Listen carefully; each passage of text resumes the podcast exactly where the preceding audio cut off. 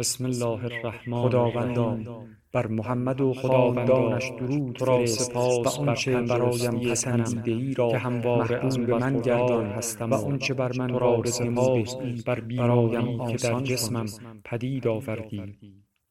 در تردید بودم که آیا راهی را که مذهب در برابرم قرار نداد هنر خواهد توانست در برابرم قرار دهد فصل زمستان را در پاریس سپری کرده عظیمت به انگلستان به ایتالیا و بار دیگر کتابهای بسیاری را مطالعه کردم تصور نمی کنم بر معلومات محفظه شده در حال را به تغییر خود نپذیرفتم به نظرم رسید. این زمان بسیاری بود امواج نور بانشی از میان شکافی در بلندیها که حاضر بودم بمیرم ولی از آن چشم نپوشم تصویری همانند فولاد مزار چطور می توانم برای شما تشریح مسهور زیبا چه زیبایی های عالم گشتم.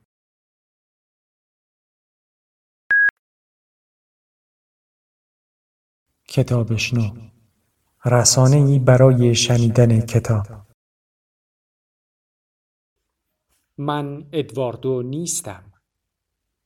هفتاد و دو داستانک از زندگی ثروتمندترین شهید شیعه مهدی یا ادواردو آنیلی انتشارات شهید ابراهیم هادی بچه گریه می کرد. شیر می خواست. او را قنداق کردند و گذاشتند دامن مادرش. مادر نگاهی به چهره بچه کرد. گفت باید زود بزرگ شوی. باید بیست سالگیت فیات را بچرخانی. هم فیات را و هم بقیه شرکت های پدرت را. پدر جلو آمد. بچه را از زنش گرفت و گفت بیست سالگی دیر است. او باید بتواند زودتر از اینها فیات را اداره کند. حرف آن همه سرمایه و ثروت در میان است. بچه هنوز گریه می کرد. او شیر می خواست. اولین فرزند خانوادهشان بود. اسمش را ادواردو گذاشتند. پدرش جیانی آنیلی سناتور معروف ایتالیا بود. مادرش مارلا هم از شاهزادگان ایتالیا بود. خانواده آنیلی توی شهر تورین زندگی می کردند. بر بالای تپهی در شمال شهر. آنها توی ویلای مجللی که معروف بود به ویلای خورشید ساکن بودند. تورین قلب اقتصادی ایتالیا بود. هفت ساعت با روم فاصله داشت.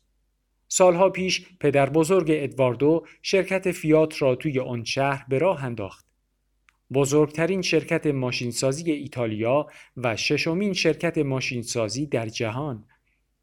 حالا آن شرکت رسیده بود به پدر ادواردو و بعد از او هم می رسید به تنها پسرش ادواردو. فیات کارخانه های ماشینسازی زیادی داشت. کارخانه های ماشینسازی فراری، لانچیا، لامبورگینی، مازراتی، ایویکو، آلفا رومئو، جیپ، کرایسلر، دوج، توفاش و دهها کارخانه ماشینسازی دیگر. چندین کارخانه لوکوموتیو سازی و هلیکوپتر سازی و هواپیما سازی و تانک سازی هم متعلق به فیات بود. خانواده آنیلی به جز فیات تعدادی شرکت راه و ساختمانسازی، تعدادی شرکت طراحی و مد لباس، چندین کارخانه تولید وسایل پزشکی، چند بانک و بیمه خصوصی و تعدادی مؤسسات بزرگ دیگر هم داشتند. روزنامه های لاستامپا، کوریر دلاسرا و باشگاه فوتبال یوونتوس هم متعلق به خانواده آنیلی بود. درآمد خانوادگیشان ای بود. ای سالی 60 میلیارد دلار.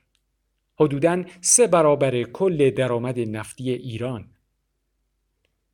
قدرت و نفوذ خانواده آنیلی بسیار بالا بود. توی ایتالیا دومی نداشتند. کافی بود به رئیس جمهور بگویند که این کار را بکن یا اون کار را نکن. بله چشم. بله چشم از زبان رئیس جمهور نمیافتاد. کلی ها می گفتند این خانواده آنیلی هند که بر ایتالیا حکومت می کنند. نه رئیس جمهور و وزیر و وزرایش و این و آن.